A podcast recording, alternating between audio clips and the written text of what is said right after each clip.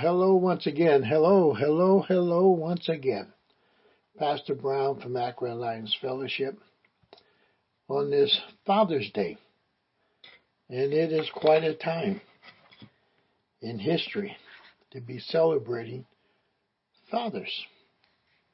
And fathers, I want to encourage you. You are the foundation of our society, of our families, of our country. Without you, all is lost. But with you, all is gained. God has set forth fathers in such a position to be honored and respected, and to lead and to guide. And I want to encourage every father out there, from the best to the least. God intended more than what we could ever give if we allow the Holy Spirit to work through us. As fathers, we have a difficult task. And often I hear today we have to grab hold of our young people. We have to teach our young people. Well, I want to say even more. We need to all be taught, young, old, because somewhere we've lost the meaning of manhood and what it is to be a father. It's one thing to bring children into this world, but it's another thing to stay with them, train them, educate them, teach them, minister to them, guide them, develop them, all those things that a father must be willing and capable of doing. Let's pray and we're going to just look at what scripture may say and there's much to be said about fathers, but we can't say it all in one message, but we want to encourage you over a couple of scriptures. So here we go. Father, would you guide us? Would you bless us? Would you minister to us? Would you call the men that you have called to be fathers, would you also, Lord, minister to them today? And would you bless them, O God? Would you equip them to be the leaders, the counselors, the guides, the priests, the provider, the protector in their homes? And Lord, would you help us, O God, to be the men that you called us to be? Forgive me for my failures, and my shortcomings. And Lord, thank you that I still have a privilege of learn to learn what it is to be a father, to be a husband, to be a leader. So I ask, Lord, that you might minister to all of us, and we'll give you praise in Jesus' name. Amen. Well, Father, when you think of the word, what do you think about? And oftentimes um, people come up with the word dad that is similar to father and so forth, but have a little different meaning. But the word father basically means to beget or to originate. And also to acknowledge responsibility for. And you will see that in the light of our Heavenly Father. He is the one, in a sense, who have begat us, or He originated us. He is the inventor of us, the creator of us. He is the one who made us. But more than that, He acknowledges a responsibility for us. Boy, that is something. That my Heavenly Father doesn't run away from His responsibility. And that's part of that image that I am created like Him.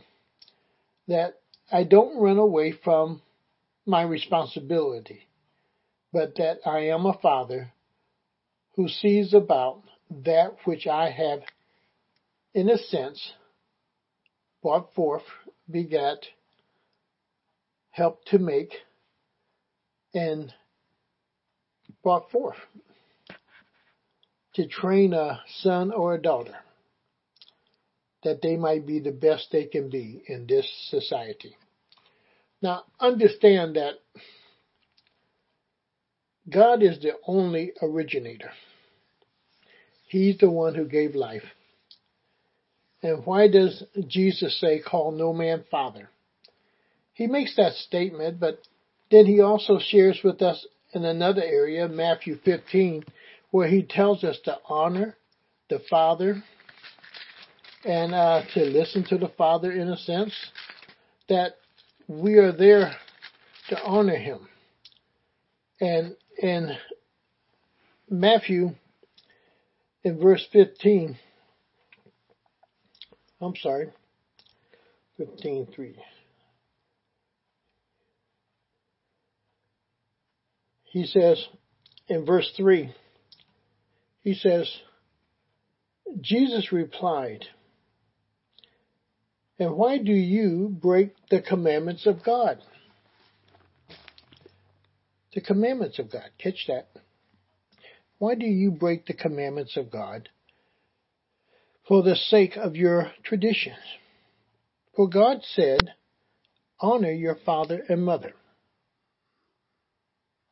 No, uh, that you just said, Pastor Brown, that we should not call no man father. And we're going to talk about that in just a moment. But here in Scripture, he's telling us to honor your father and mother. So there must be a, another meaning when he says, don't call any man father. There must be something else behind that besides just this here. Because now he's saying, honor your father and mother. And who's calling them father and who's calling them mother? It's the Lord Jesus Christ. He says, Jesus replied, and why do you break the commandments of God for the sake of your tradition? For God said, honor your father and mother. Matthew 15:4 makes that very clear. Honor your father and mother. And anyone who curses his father takes it again. Anyone who curses his father or disrespects his father or mother must be put to death.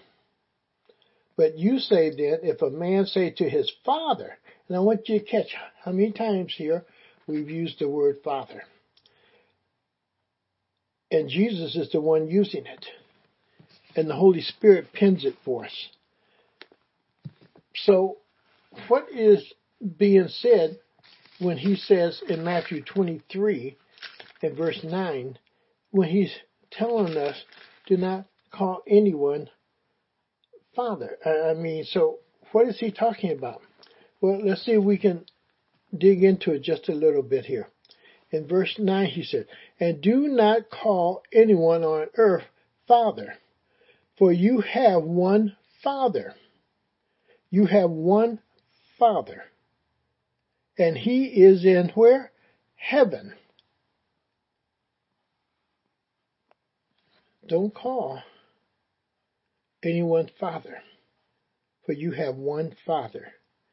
You have one originator. You have one who have begotten humanity. There is no other God. There is no one else who have begotten you. It is our Heavenly Father. And what we don't do is give the same credence, worship, or value to our earthly father as we do to our heavenly father. And he's making a difference there. There is only one who really made you, and that is God.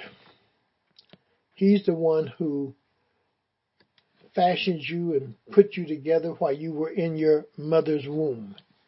Not your earthly father, but your heavenly father and there's that distinguish distinguishes there's that area where it is different distinctively different now i finally got the word distinctively different between those two. For the earthly father shows forth some similarities of the heavenly father in the area of responsibility and instructions and teaching and also in the area of bringing forth life, but not the one who really gives life. Now, those are the areas that we need to understand as we move along because too many men today do not pick up their responsibilities of being fathers. And we need to understand that. It is a grave responsibility to beget a child and forget a child. God expects men to be fathers, to be husbands. And men, may I challenge you, especially young men, do not father a child until you are married and that you are equipped to be responsible for that child. And you are ready to take on ownership of that responsibility of a child. Do not father a child prior to. It's sin for number one. But number two, you make life much harder for a young lady and you make life much harder for yourself. And that winds up that a young lady has your child, but you do not marry her, it really makes life difficult for both. And sometimes we don't look at it from the area of the difficulties that take place between the young lady and the young man who fathers a child. And oftentimes we leave out the pain and the hurt that a child goes through not knowing a father. And it's there. The stigma of being fatherless is all across our culture and our society. And the damage that it has caused mentally is far beyond what we could even begin to speak or recognize. So I just want to encourage you. As men, as future fathers, as fathers, pick up your responsibility and be willing to shoulder it as God leads you. And He will. And He will give you the stamina or the strength to be able to go forth and be the godly father he's called you to be. Again, the word father is to originate. Fathers are to permeate their families with the knowledge and the awareness of God. He is to speak of his heavenly Father that it may be taught to his children in such a way that they respect and honor not only him, but their godly Father, their heavenly Father. And the Father is placed in position in order to permeate the family with the knowledge and the awareness of God as the true originator of everything. Of everything. And that he's going to be acknowledged in all things of life. Now, we have to come to a place that we're willing to accept that. A father is to lead and to educate. And to educate. God is an educator. Our Heavenly Father is an educator. Our Heavenly Father is a leader. And that's the example that the earthly father takes on. Being the leader and the educator in his household of his family. He speaks on behalf of his family. Boy, that's something. The privilege that he has to speak on behalf of his family. And yes, there comes a time that he loses that privilege as they become of age and those sons and daughters go off and uh, they start their own family, but he speaks on behalf of his family, and while they're in his home, his family, his responsibility, he speaks on behalf of them. Now understand this because this is one of the areas that we have trouble with. Everyone has a view Everyone has an opinion about something or a philosophy about something or their way of thinking about something. One of the tasks of the Father is to bring understanding out of this confused, mixed up world. That the child can have some understanding and direction on which way to live life. The Father's goal is to bring understanding to the views so the next generation that his children know which views are best for them to live by. There are so many different philosophies, so many different views, so many different ways of thinking, so many different ways of seeing something that it becomes confusing. And the child is going to either learn at home or they're going to learn from a group that they run with or they're going to learn a world system. And the father is the one who's supposed to point out and be an example to them of the right ways. Every view comes down to either it's a worldview or it's a biblical view. Either it will be a biblical thought, a biblical way of doing something, or it will be a world, worldly thought or a worldly way of doing something. And the Father has the responsibility of teaching the biblical view, but if he doesn't know the biblical views on certain subjects and certain issues of life.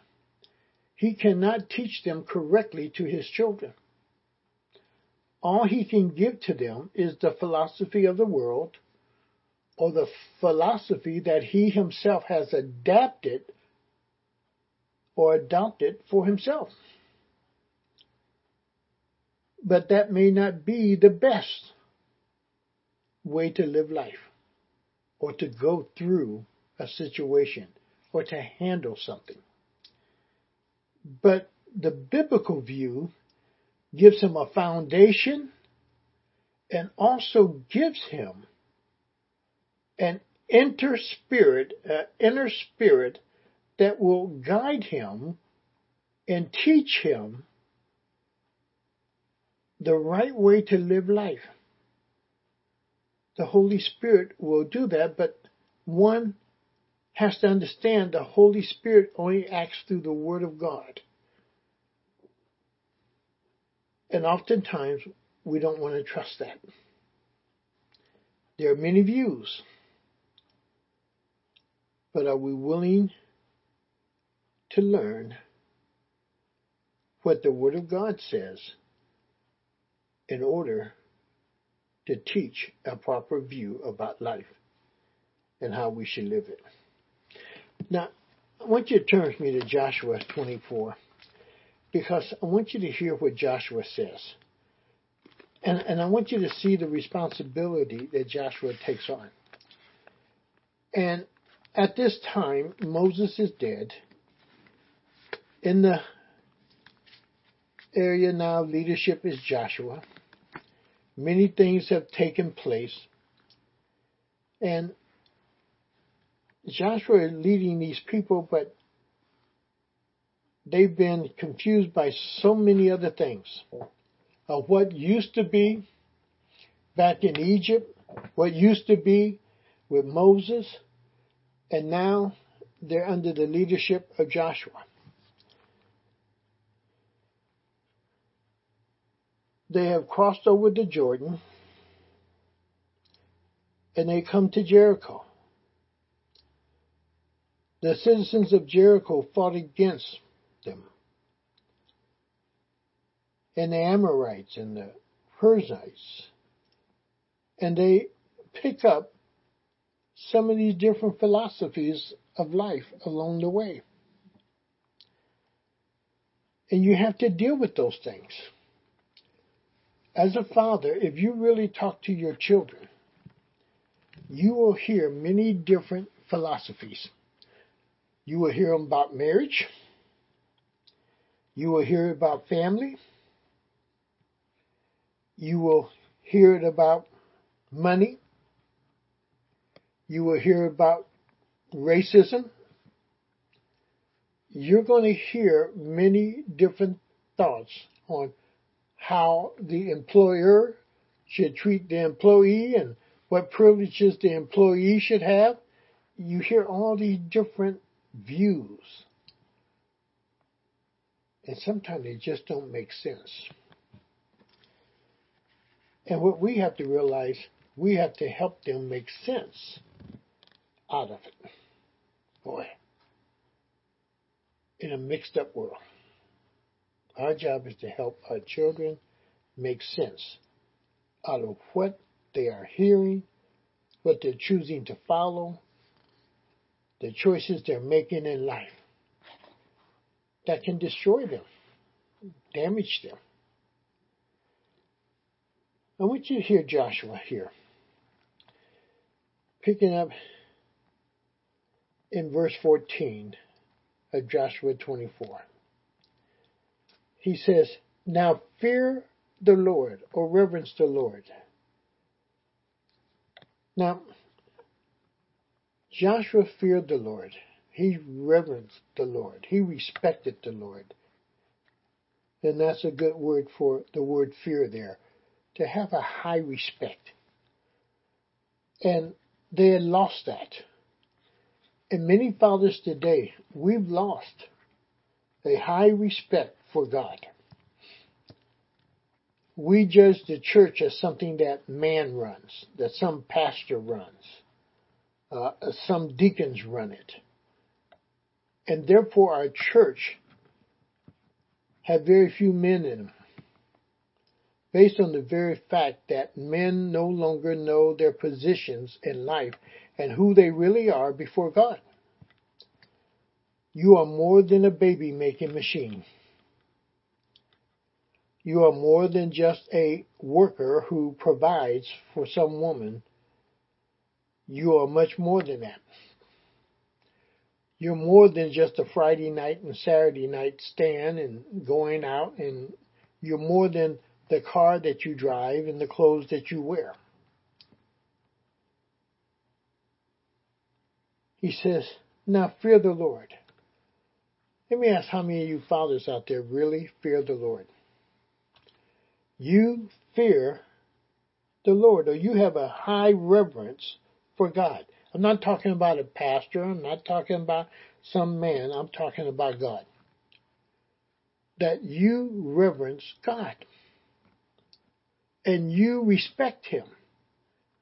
And you show Him that respect and that reverence by obeying Him and participating in His church and you say, oh, Pastor Brown, you're just trying to get us into church. No, no, no, no, no, no. Church is not going to change you. What's going to change you is the Word of God. What's going to bring you into a high respect for yourself and for the person of God is the Word of God. And the more you know the Word of God, the more you're going to want to serve Him. And the higher respect you'll have for him. But here comes the, the real kicker here. You will highly respect yourself because of who you are as representing God. boy, he will change you. And Joshua's first thing to them is simply this. Now fear the Lord. They must have lost a respect of God and who God is. And, and I see that even in our culture, in our society. There was a time a man would not enter church with his hat on and sit in the congregation with his hat halfway turned around or his cap on. And today, we quote the verse very easily. God doesn't look at the outer, He looks at the inner. But understand the outer can reflect the inner thought and the inner respect that you have for another person. How you then approach them outwardly. And when those individuals who come into church and and you're sitting and you got your hat on and you're disrespecting God's house, what are you teaching your son? What are you teaching your daughter? Are you teaching them to fear God, to respect God? And that's something that you have to ask yourself. What are you really teaching your family?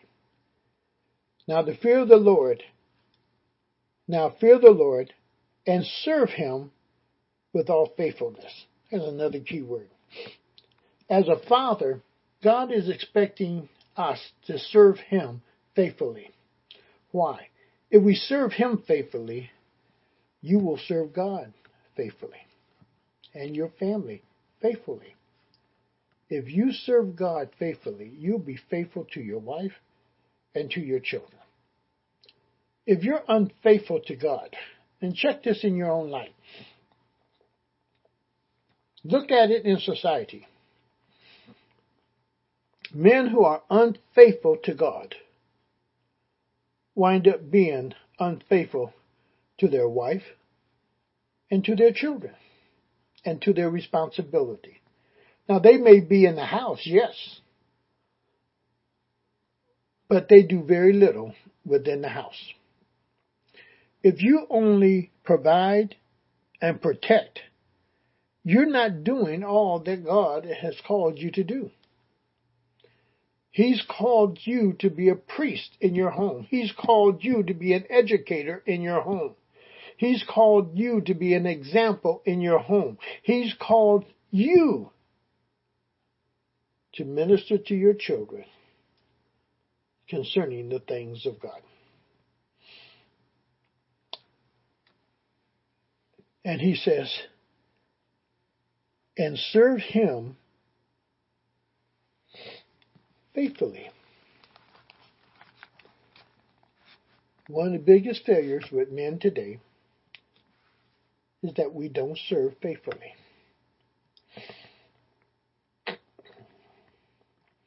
Yes,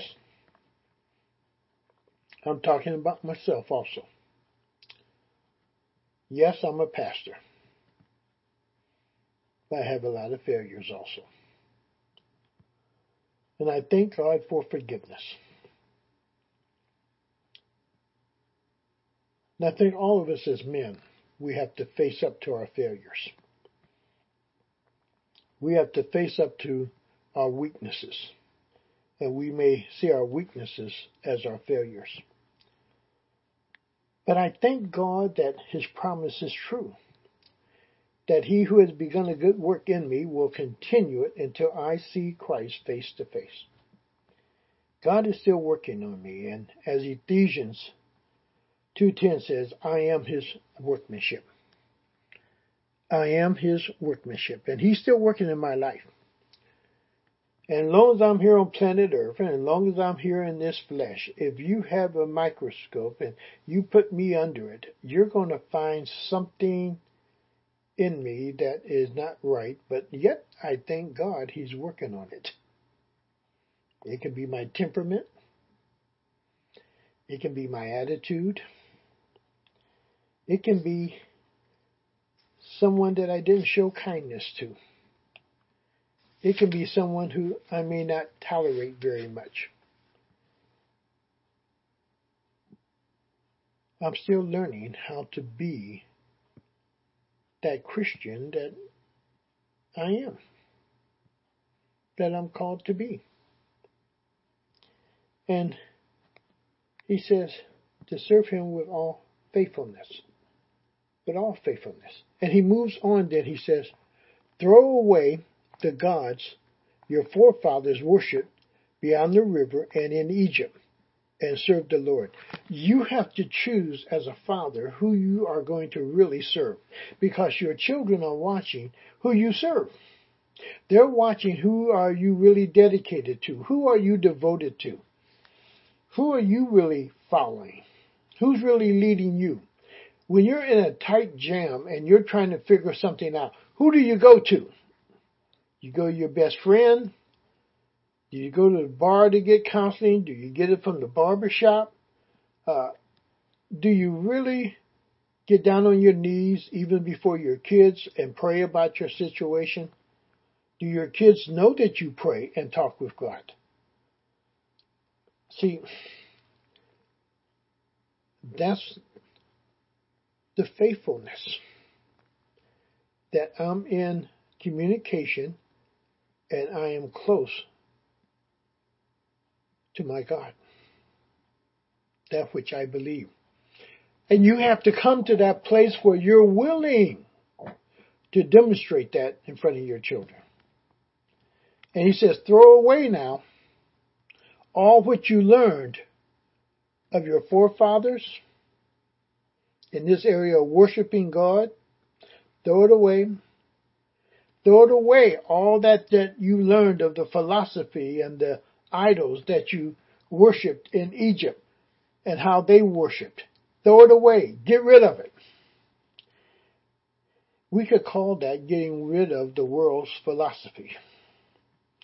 We could call that getting rid of what the world calls dear and sacred and drawing closer to God as men. That we can be the fathers that He's called us to be.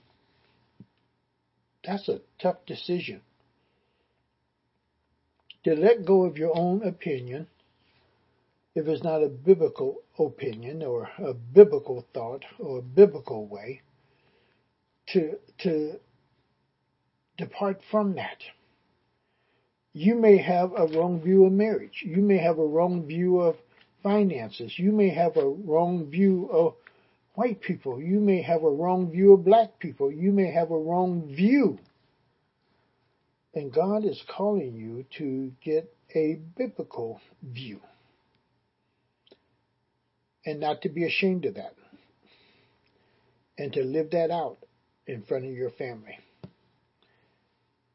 And, and Joshua is challenging them. Get rid of all the old thoughts, all those worldly thoughts, all those Egyptian thoughts, all those things that you learned from your forefathers that may be wrong, get rid of them.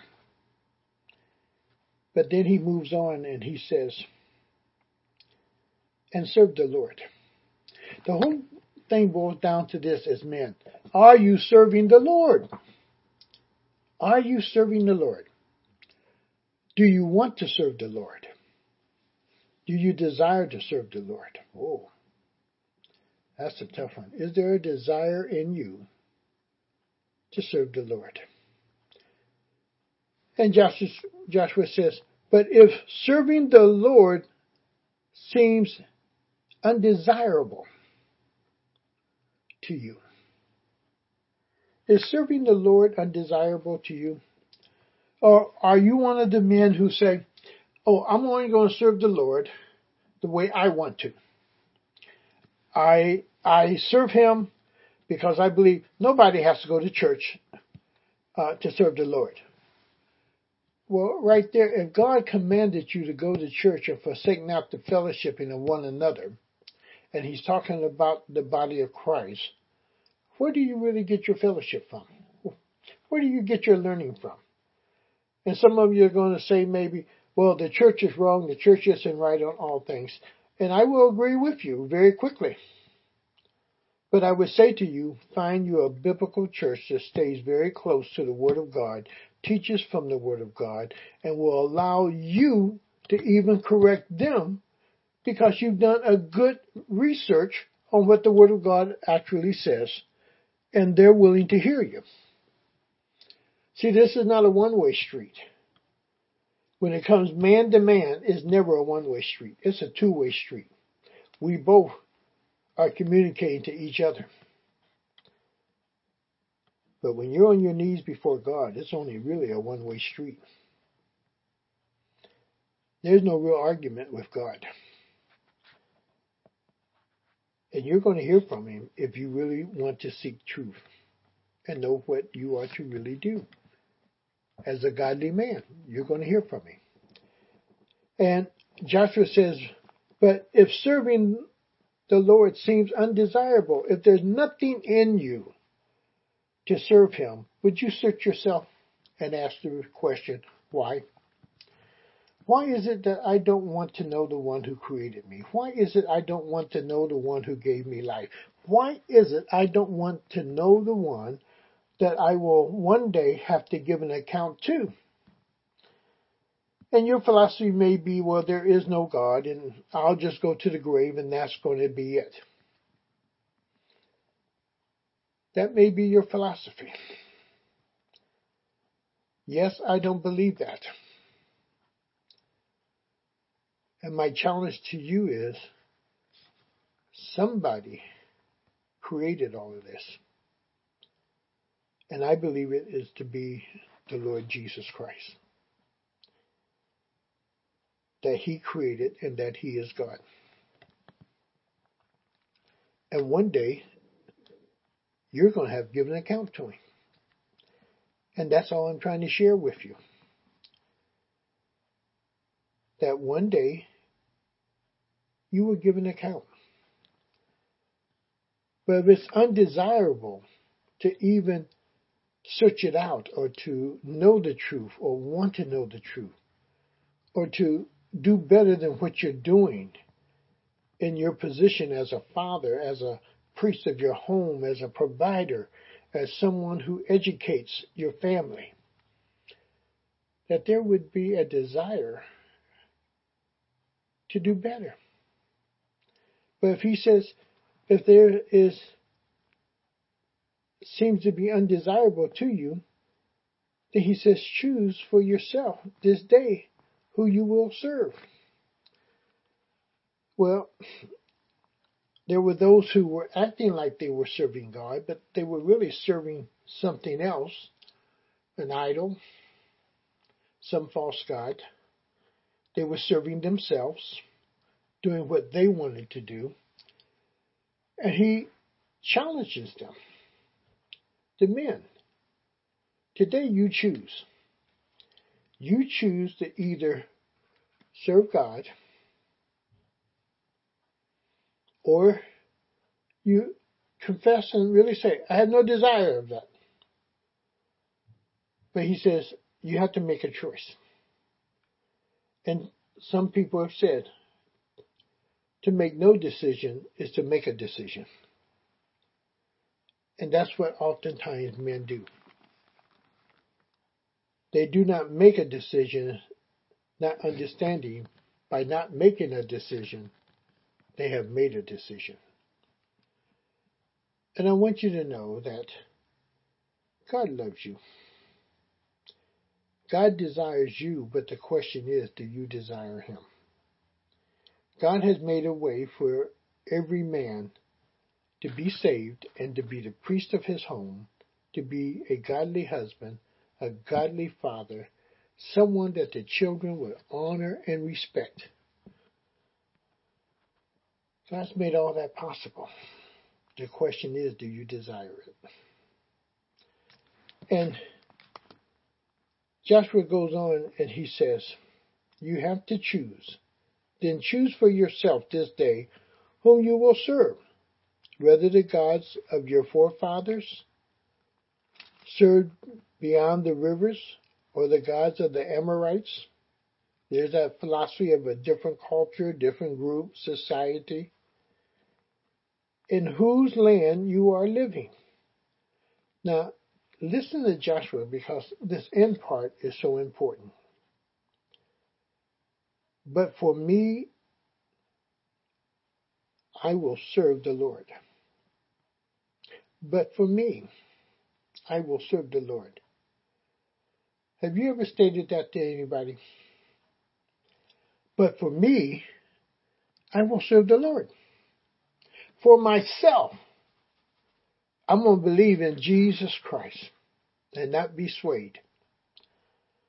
I'm going to believe in the Word of God and I'm not going to be moved from it. I'm going to believe. He, before you can lead a family or lead anyone else, you have to be persuaded that this is exactly what you believe. Not what someone else believes, but this is what you believe.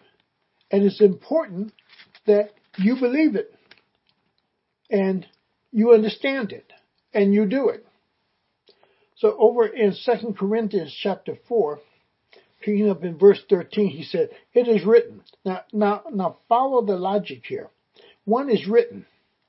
So I read it. Now some people will say, well, this is uh, written by some uh, blue-eyed, blonde-hair, white individual with all, uh, and all that foolishness. The scriptures tells us how this book was written by the inspiration of the Holy Spirit. And men were moved as the Holy Spirit led them and guided them. And it says, it is written. Because it's written, I read it, I understood it. He says, I believed. I believed. Just about everything you believe came across you reading it, learning it, someone telling you. And he says, it's written, I believe it. I read it. I understand it. And he says, therefore, I have spoken. You can't speak about what you really don't believe, understand, and are willing to search out. Then I speak. Other than that, you speak like a fool with no knowledge. But you're speaking because it's your opinion. It's how you think. But Joshua is speaking out of what he knows and what has been written.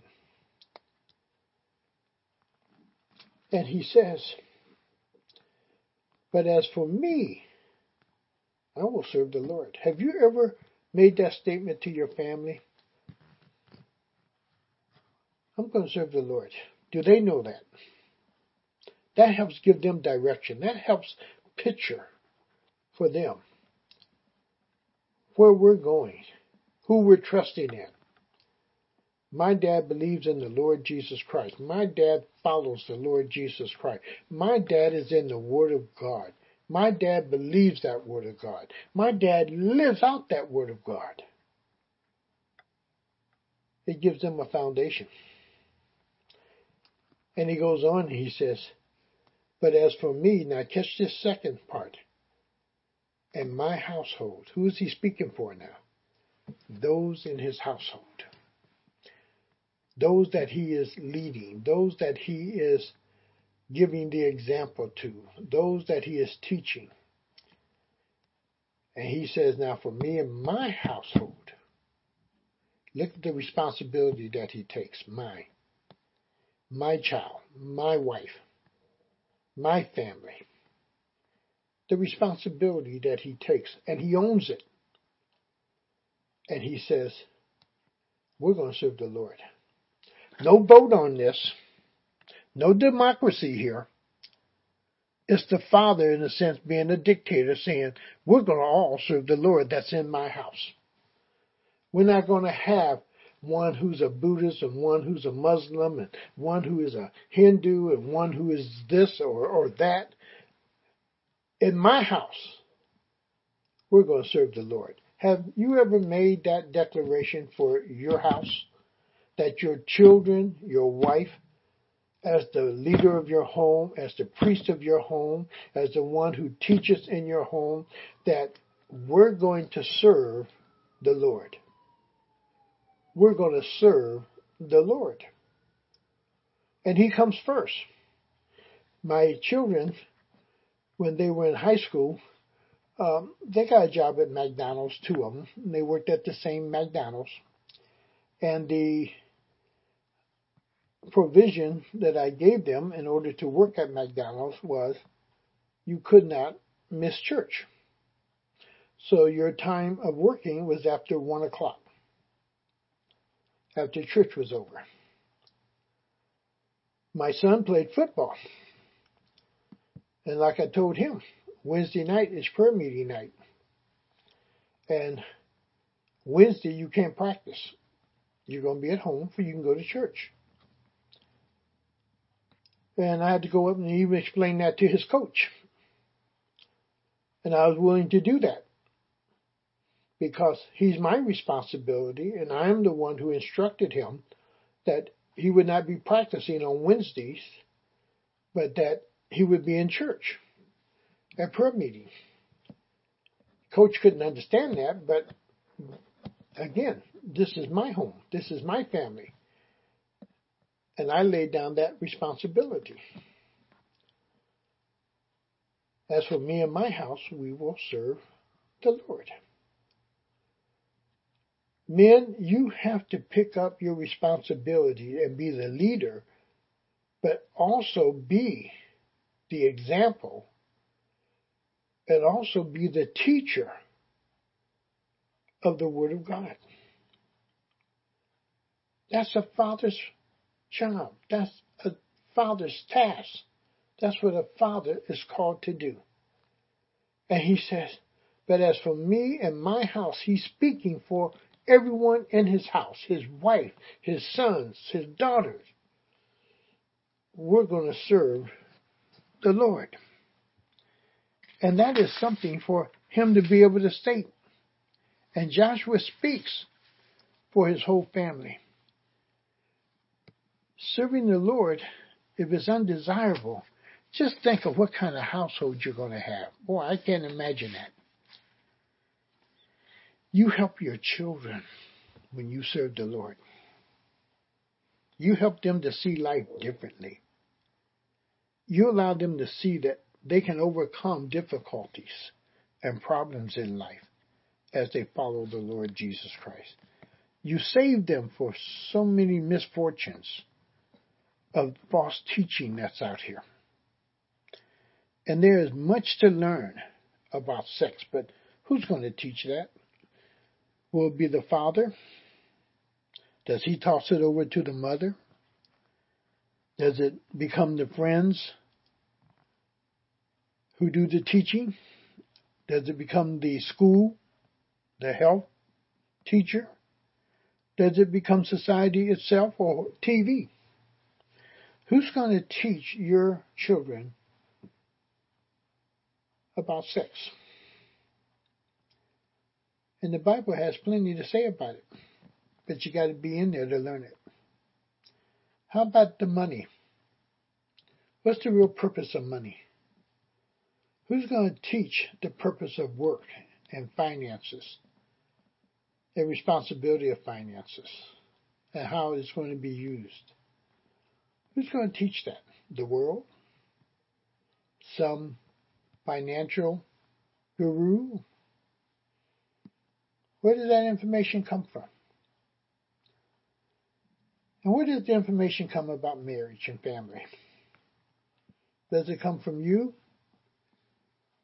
Or a world who's confused on what a family is today? And we're all confused on what a man is.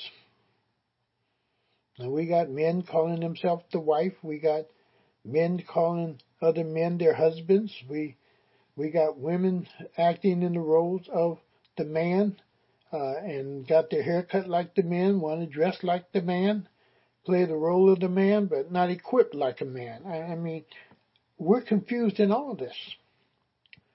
So who's going to really do the teaching? You as a father, and if you teach it, where do you get your instructions from? See, it's the father who has to do the teaching. Turn me to Deuteronomy chapter 6 because we need to see the purpose for it. and and how to do it. And it's something that you have to be willing to do. And I want to pick up in verse 3 in Deuteronomy 6. He says, Hear, O Israel, and be careful to obey, so that it may go well with you and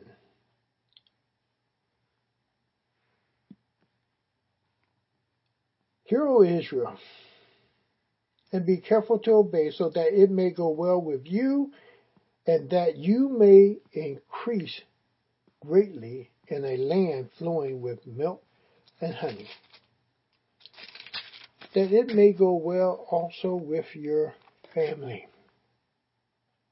Lord, the God of your father, promised you. Listen to how Hear, O Israel, the Lord our God. The Lord is one. Love the Lord your God with all your heart and with all your soul and with all your strength.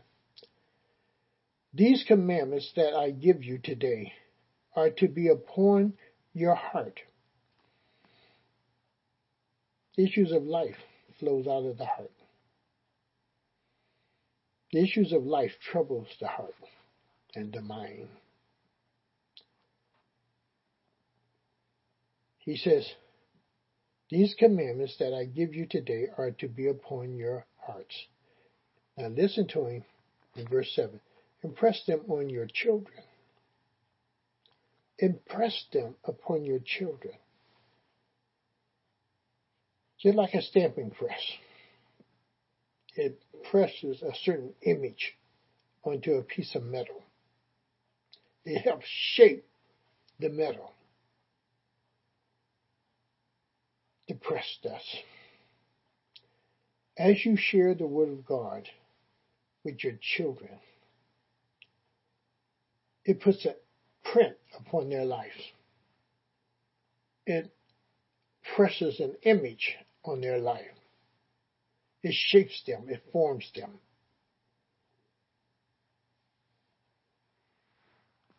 And he says,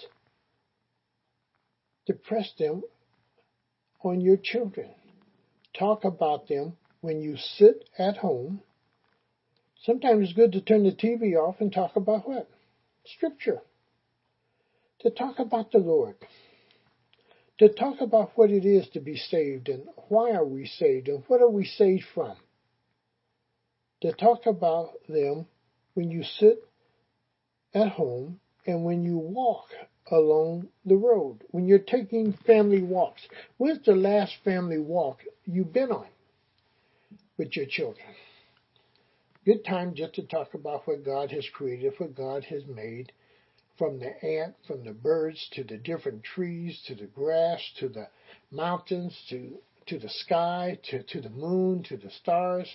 Just a good time to talk about how God has created nature and how it is all for the betterment of humanity, for man.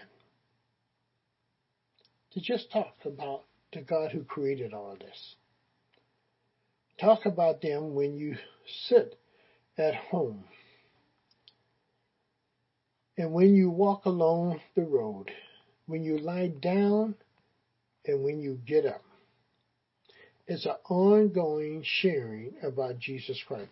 Fathers, in your home, do you have five, ten minute discussion time about God?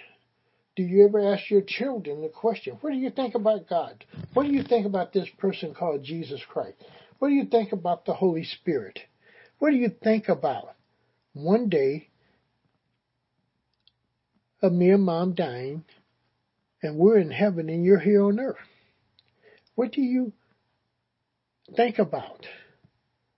marriage and did God originate it or did man originate it? It's good to talk to your children about these things.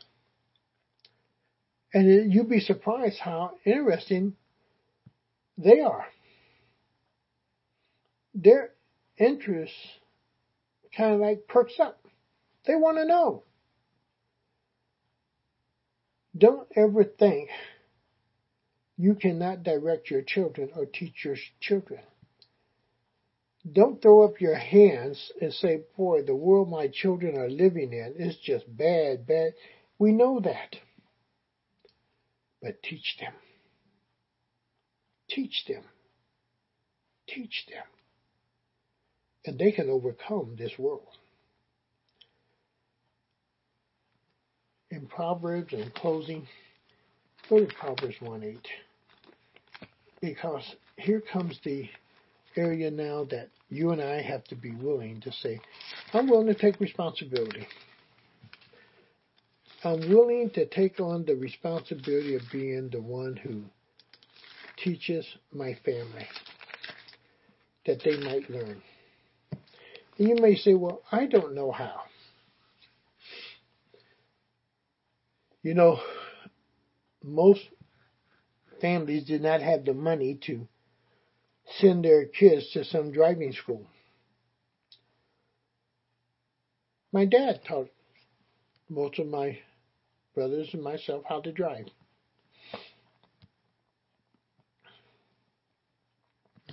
My one brother, I remember, uh, he couldn't read. He's only third grade, far as he got through, and realized that schooling was just not going to really work for him. And went to take the test, the written test, and the state trooper, no, no, no, no, just, and my dad interceded and said, sir, he can't read, he can't understand what he's reading. But if you get in that car with him, he can drive a car. And that's what my brother did. For years, that's all he did. He became the chauffeur to Mr. Mack, who owned Universal Ford down on South Main Street in Akron. Then he worked for Spitzer for a good while. And that's all he did was drive, drive, drive, drive. He could drive a car. But my dad taught him. Listen to what it says in verse 8 of Proverbs 1. Listen, my son, to your fathers. Fathers, how often do you sit and talk to your children just to learn from them? To hear what's going on in their life to know what their thoughts are and how they might see life and their perspectives of life and what might be their dreams and their goals. And then to impart just a few words of godly wisdom, godly knowledge of the Word of God. Listen, my son. But oftentimes, in order to be listened to, you must also learn to listen. Listen to your children. Don't chalk everything up as foolishness. And they think they know everything. Yes, they do. But listen to them. In order that you might be able to make corrections or share some wisdom or give a different view. Listen, my son, to your father's instructions. Listen to his what? His instructions. Make it up in your mind as a father. You're going to instruct your children. You're going to teach your children. You're going to help your children to learn. You're going to help your children to go after their dreams, to learn of their dreams, to really run after that which is part of their heart and their life. Uh, you're going to teach them how to go after their talents. So many people will tell them what they can't do. You got to be the one who says you can do. And if you understand what God does for me and for you and everyone else who names the name of Jesus, he says, you can do. All things are possible with me. You can do it. You can do it. You can overcome it. And He allows us the privilege of achieving some of our dreams and our hopes and our desires. He encourages us and He teaches us and He leads us. Would you be such a father who is able to instruct your children in the right ways of life through the Word of God? Happy Father's Day. Be encouraged. But if you're a father without Jesus Christ, would you be example to your children by accepting the Lord Jesus Christ? Not just to just do something to do it, but to do it because you know your Heavenly Father wants you to walk with Him. Your Heavenly Father wants you to obey Him. And you're able to share that even with your children. That you're not the end of all. But you have discovered someone who you can go to when you have problems. You have to get permission sometimes from your Heavenly Father to do what you're going to do. And there are times that you weep before Him for the wrong that you have done. See, uh, we're still children too. And we have a Heavenly Father who wants us to come home and live with Him. And He's made it possible through Jesus Christ. Well, I want to thank you for listening to me, hearing me. And I want to challenge you again. Be the godly father that God intended you to be. Have a wonderful, happy Father's Day. God bless you. Father, we thank you and praise you for your word.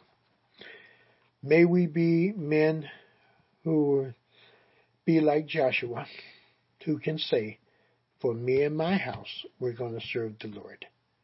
Make that feasible and possible in many of our lives today. That as we sit and talk with our children and our wives, we would make that covenant with you that this house is going to serve the Lord. In Jesus' name, amen. Goodbye.